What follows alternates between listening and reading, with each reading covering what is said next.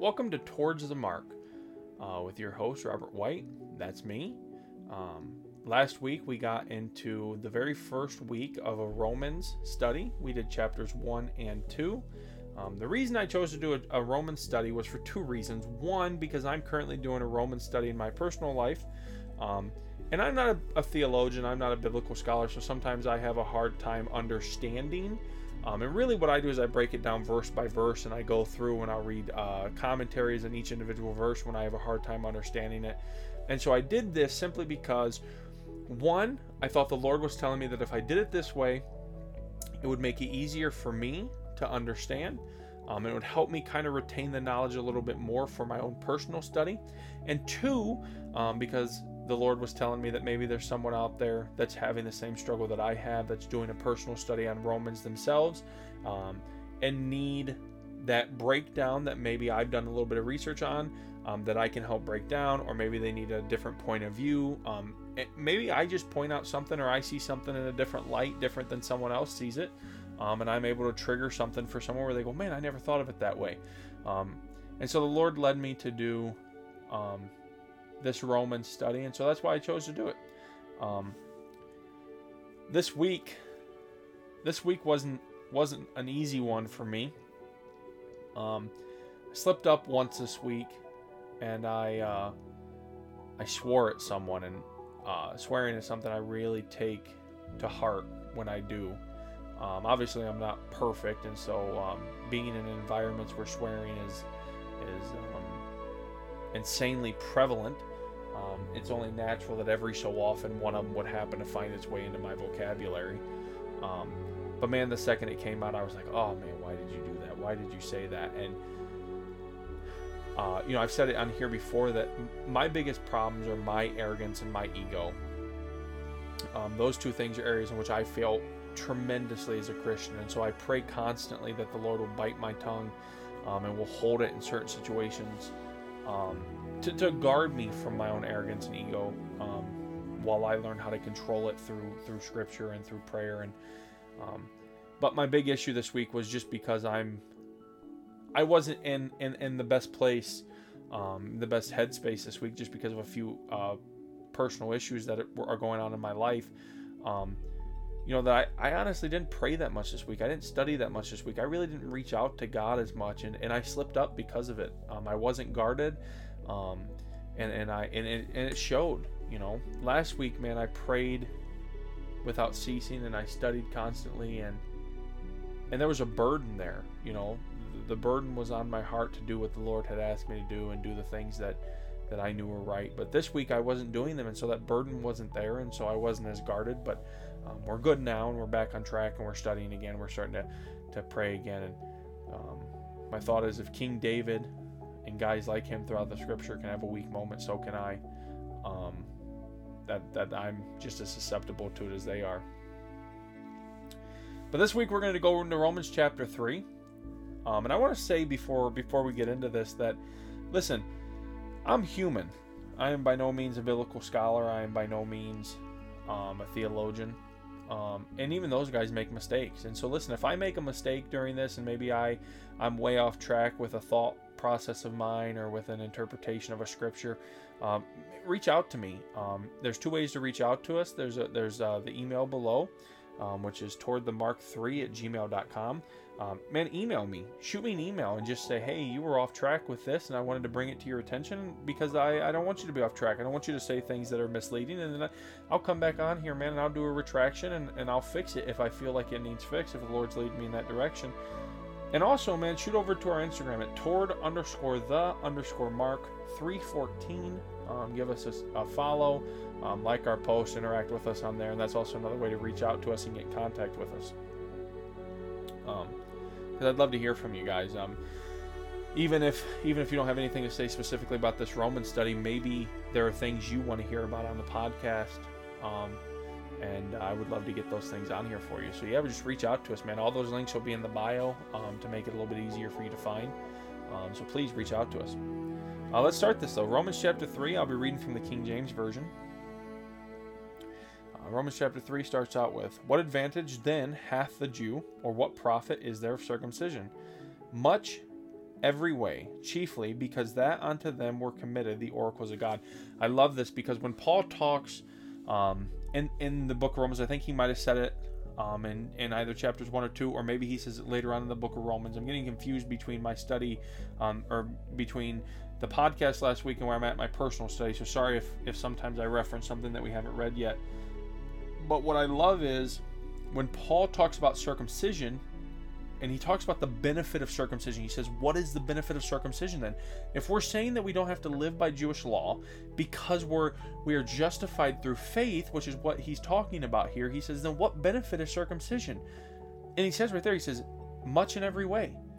Of course, he's talking about being a Jew and circumcision there, but he says it multiple times throughout the book of Romans. He says, what's the benefit of circumcision then? And he says, much in every way, because circumcision, the act of circumcision, still profits.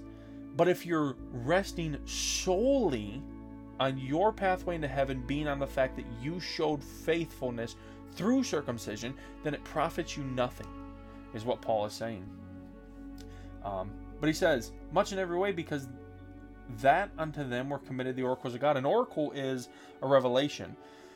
The oracles of God are revelations. The word oracle means priest or priestess, a religious priest or priestess. So basically, what he's saying there is he's saying, as a Jew, your benefit or your advantage was the fact that you were given the oracles of God. You were given the revelations of God, and you guys were the priest of God.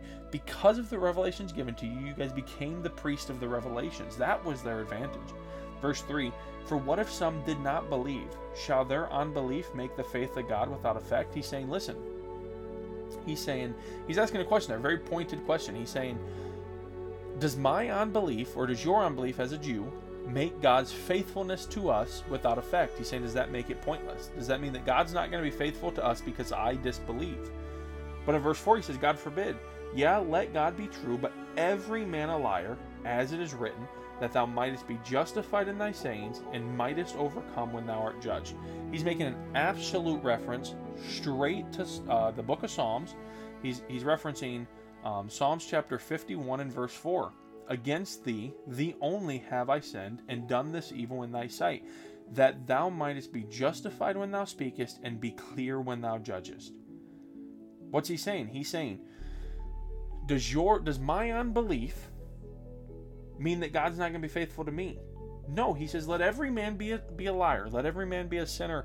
Let every man do whatever he wants, but God is still going to be true.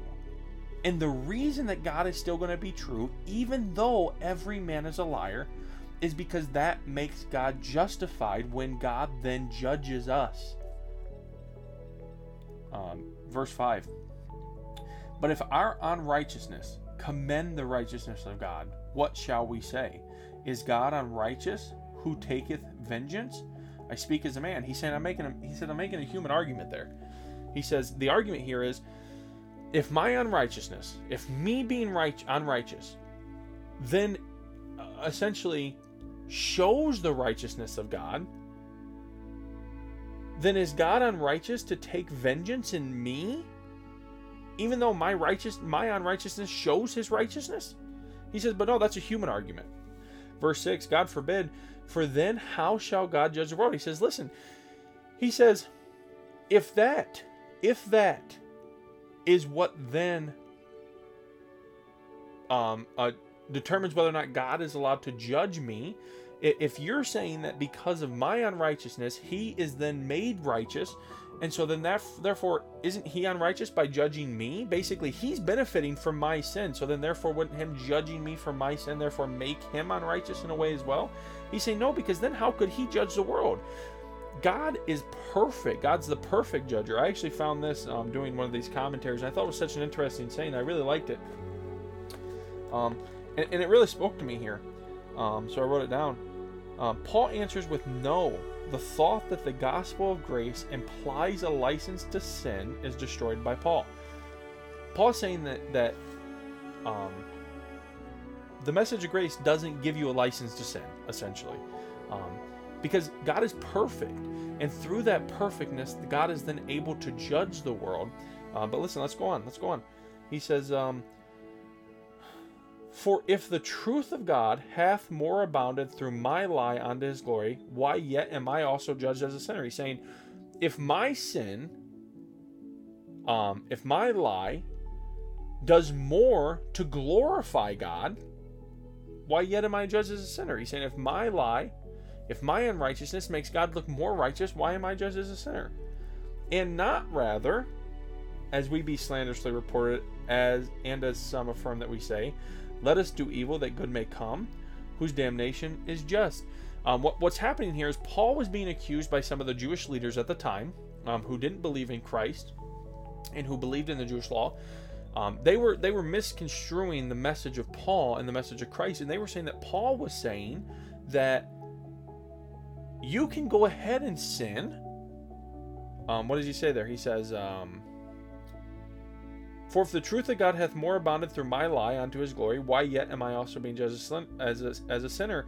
And not rather, as we be slanderously reported, as some affirm that we say. This right here was what they were accusing Paul of saying through the message of Christ. Let us do evil that good may come. They were saying that Paul was telling people to go out and sin and go out and do the wrong things because that made God's righteousness appear more righteous. And Paul was saying, no, that's not my message at all. I'm not saying that. I'm saying that God is perfect, and God is the perfect judge, and so my sin, whether or not it shows God's righteousness or not, is still not okay for me to do. Verse 9, what then? Are we better than they? No, in no wise, for we have before proved, both Jews and Gentiles, that they are all under sin. Paul's saying that no, every single person is under sin. Jews and Gentiles, both of us, we're all under sin. For as it is written, there is none righteous, no, not one. There is none that understandeth, there is none that seeketh after God. They are all gone out of the way, they are together become unprofitable. There is none that doeth good, no, not one. Their throat is an open sepulchre, with their tongues they have used deceit. The poison of asps is under their lips, whose mouth is full of cursing and bitterness. Their feet are swift to shed blood. Destruction and misery are in their ways, and the way of peace have they not known. There is no fear of God before their eyes. He's saying, listen, every single one of us, Jews and Gentiles, are both under sin. And he goes on to say what both Jews and Gentiles have done that makes them sinners. He talks about it all the way up to verse 18. Listen to verse 19, though.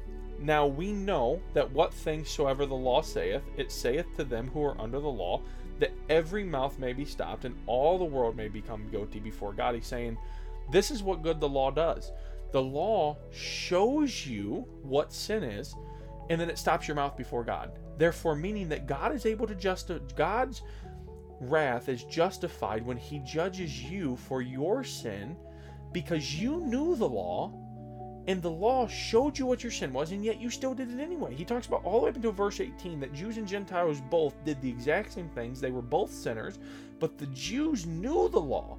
The Jews know the law word for word because they were given the oracles of God. They were given the Mosaic law, and they still chose to sin. And he says, but now your mouth has been shut before God, so now your judgment is justified because you knew you were doing wrong and you did it anyway. Verse 20. I think, right? Yep. Therefore, by the deeds of the law, there shall no flesh be justified in his sight, for by the law is the knowledge of sin. Just what I just said. You, with the law, knowing the law, now have knowledge of the sin that you did, and you still choose to do it anyway. Verse 21, but now the righteousness of God without the law is manifested, being witnessed by the law and the prophets. Listen, he's saying the righteousness of God without the law. So he's moving on. He says,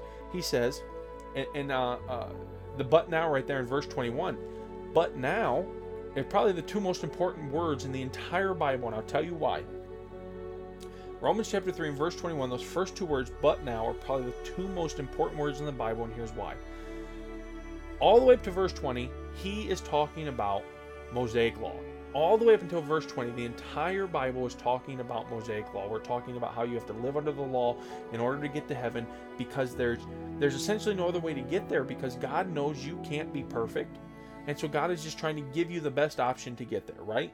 But in verse 21, there's a change. He says, but now, listen to this, but now the righteousness of God without the law is manifested. He's saying, but now you no longer need the law, and God no longer needs the law to get you to heaven. Because listen, and this is why. But now the righteousness of God without the law is manifested, being witnessed by the law and the prophets. He's saying, listen, he's saying both the law and the prophets pointed to Christ's birth, death, and resurrection. Both of them did. All throughout the Old Testament, there were prophets that prophesied Christ coming to earth and being the atonement for our sins. He's saying both the law and the prophets said it. And God's righteousness now no longer needs the law in order for you to get to heaven. Listen, verse 22, even the righteousness of God, which is by faith of Jesus Christ unto all and upon all them that believe, for there is no difference. He's saying the righteousness of God is faith through Jesus Christ. And he's saying that that faith through Jesus Christ is upon all them that believe, for there is no difference. What he means by for there is no difference, he means there is no discrimination. He doesn't care if you're a Jew or a Gentile. To put that in modern terms, he doesn't care if you're black, white, Hispanic, British, American, Indian. He doesn't care. There is no difference. It has been opened up to all of us. God's righteousness is through faith in Jesus Christ. Verse 23, for all have sinned and come short of the glory of God, being justified freely by his grace through the redemption that is in Christ Jesus. The switch there, and the reason that those two words, but now, are probably the two most important words in the Bible, are because of what verse 24 just said, being justified freely by his grace through the redemption that is in Christ Jesus. I am justified freely by his grace. What did we say earlier? We said that the gospel of grace does not give a license to sin, and that's right, it doesn't. The gospel of grace does not take away the wrongdoing of sin. It still makes sin very prevalent and just as wrong as ever, but the gospel of grace justifies me through Christ Jesus. I am justified through Christ Jesus. Even though it doesn't give me a license to sin, even though my sin is still very much bad and very much so needs to be judged and needs to be atoned for, I'm now justified through Christ Jesus because Christ Jesus was the atonement, and he talks about that. 25, he talks about right here, whom God hath set forth to be a propitiation through faith in his blood, to declare his righteousness for the remission of sins that are past, through the forbearance of God. Listen, that verse right there is very, very important. What he's saying is propitiation. That is a theological word. It just means an atonement. Christ, in verse 24, I'm justified freely through his grace. The gospel of grace doesn't give me a license to sin, but the gospel of grace does justify me through the propitiation, the atonement of my sin. But listen, and here is why the law, here is why we now live through faith and not through the law. It was because whom God hath set forth to be a propitiation through faith in his blood, to declare his righteousness for the remission of sins that are past, meaning that, and through the forbearance of God, meaning that God used the law as a temporary measure to pass over the sins of the Jews in the past, to move past them, to look past them, so that he didn't have to address them immediately. But listen, and that's made clear in verse 26, to declare, I say, at this time his righteousness, that he might be just and the justifier of him who believeth in Jesus. Meaning that the law was used so that God had essentially a little bit of a cushion to say, okay, you're going to sin. Sin has been around since the beginning of mankind. So the Old Testament Jews are going to sin, but God was forbearing. He was going, or God was putting those sins in remission. He was forgetting about those past sins until such a time that a propitiation, an anointment could be made, so that he could then come back and then hold a wrath for those sins, so that he could then hold someone accountable for those sins that he had forgotten about in the past, because he knew that nothing mankind ever did because of our own imperfection was ever going to be good enough to atone for those sins. So he made an atonement, he made a propitiation, which is Christ Jesus, and then he was able to bring those past sins forward and lay them on the shoulders of Christ Jesus, who was the atonement for those sins. Let's see where we're at. Verse 26, to declare I say at this time his righteousness, that he might be just, and the justifier of him who believeth in Jesus. 27, where is boasting then? It is excluded by what law? Of works? Nay, but by the law of faith. He's saying this, he's saying, where is boasting then? It is excluded. The Jews at the time they had a problem.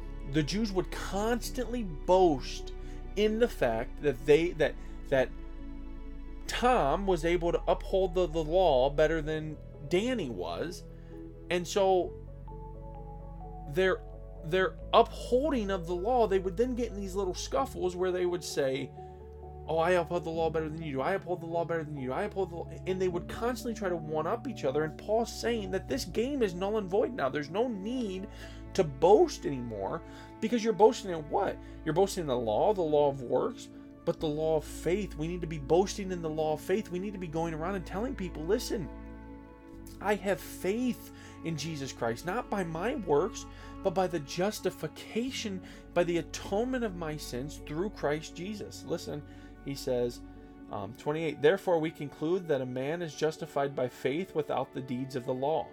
Is he the God of the Jews only? That question is very important. Is he not also of the Gentiles? Yes, of the Gentiles also. He's saying, and the reason he says that is because of this. He's saying that boasting game that you guys are playing, it's done. It no longer needs to be. No longer needs to happen, because we're no longer boasting in the works of the law, but we're now living in the law of faith. Therefore, we conclude that a man is justified by faith without the deeds of the law. He's saying that your deeds of the law are no longer make you justified. They could never make you justified in the first place. They didn't. They were just simply a cushion. They were to get us through to the point that atonement could be made. Quit boasting in that stuff. Because is God the God of the Jews only? He is not also of the Gentiles? Yes, of the Gentiles only. Seeing it is one God which shall justify the circumcision by faith and uncircumcision through faith. He's saying, and this right here is very important because of the last verse in this chapter. Which the last verse in this chapter, reading it, man, it opened my eyes to so much, and I'm going to explain why. Verse 30, seeing it is one God. It's one God. That's the same God of the Jews as of the Gentiles. Which God shall justify the circumcision by faith? He's saying if you're circumcised, you're going to be circumcised through your faith in Christ. If you chose to follow the law, and you did follow the law, you're going to be justified in your faith of the law through Jesus. Or through God. But if you're uncircumcised, the Gentile, if you're uncircumcised, you're going to be justified through faith. Your circumcision was by faith. You got circumcised because you were faithful. If you're uncircumcised, you're going to be justified through faithfulness. You got circumcised because you were faithful. You're justified because you are faithful. Listen to this, verse 31. Do we then make void the law through faith? God forbid. Yeah, we establish the law. Listen to that again. Do we then make void the law through faith? God forbid, yeah, we establish the law. You say, man, that's kind of weird. He spent the entirety of that chapter showing the justification of God's wrath. And the justification of God's wrath is because I have sinned. And because I sinned, God then had to make an atonement for my sin. And because of that atonement, he shows us that the law was just a cushion so God could come back and get our sins later and hold someone accountable for them. And that person accountable was Jesus Christ for the atonement of my sins. He says, hey, now the law's done. We no longer need the law. And the reason we don't need the law is because of that justification through Christ Jesus, the atonement for my sins. And he says, so why are you living by the law? Quit boasting that, because we're no longer living by works. But what does he say there at the end? He says, but hey, we also need to uphold the law. You say, no, hold on. Why would you argue the entire time that we don't need to uphold the law, and then all of a sudden say we need to uphold the law? And here's why. And I love this. It's because Paul is saying at the end there, he's saying, what does he say? He says, God will justify the circumcision by faith and the uncircumcision through faith. He's saying, you don't need to follow the law to get to heaven, but the law has always been a good starting place. The law has always been a good foundation. Today, If you wear mixed linens, if you eat shellfish, if you sleep in the same house with your wife when she's on her period, if you do all these things, you're still going to get to heaven because you're justified through faith. But he's saying that the grace of justification through faith, the gospel of grace, doesn't give you the license to sin. You don't have to uphold every letter of the law anymore in order to get to heaven. It's not important. It doesn't have to happen.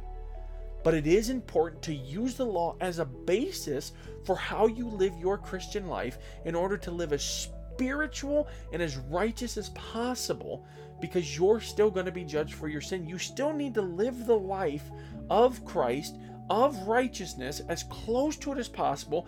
And he's saying, don't uphold the law so that you can boast in your works, but uphold the law so that you can boast in your faith of justification through Christ Jesus' atonement for your sins. Man, that's powerful. And I love chapter 4 too.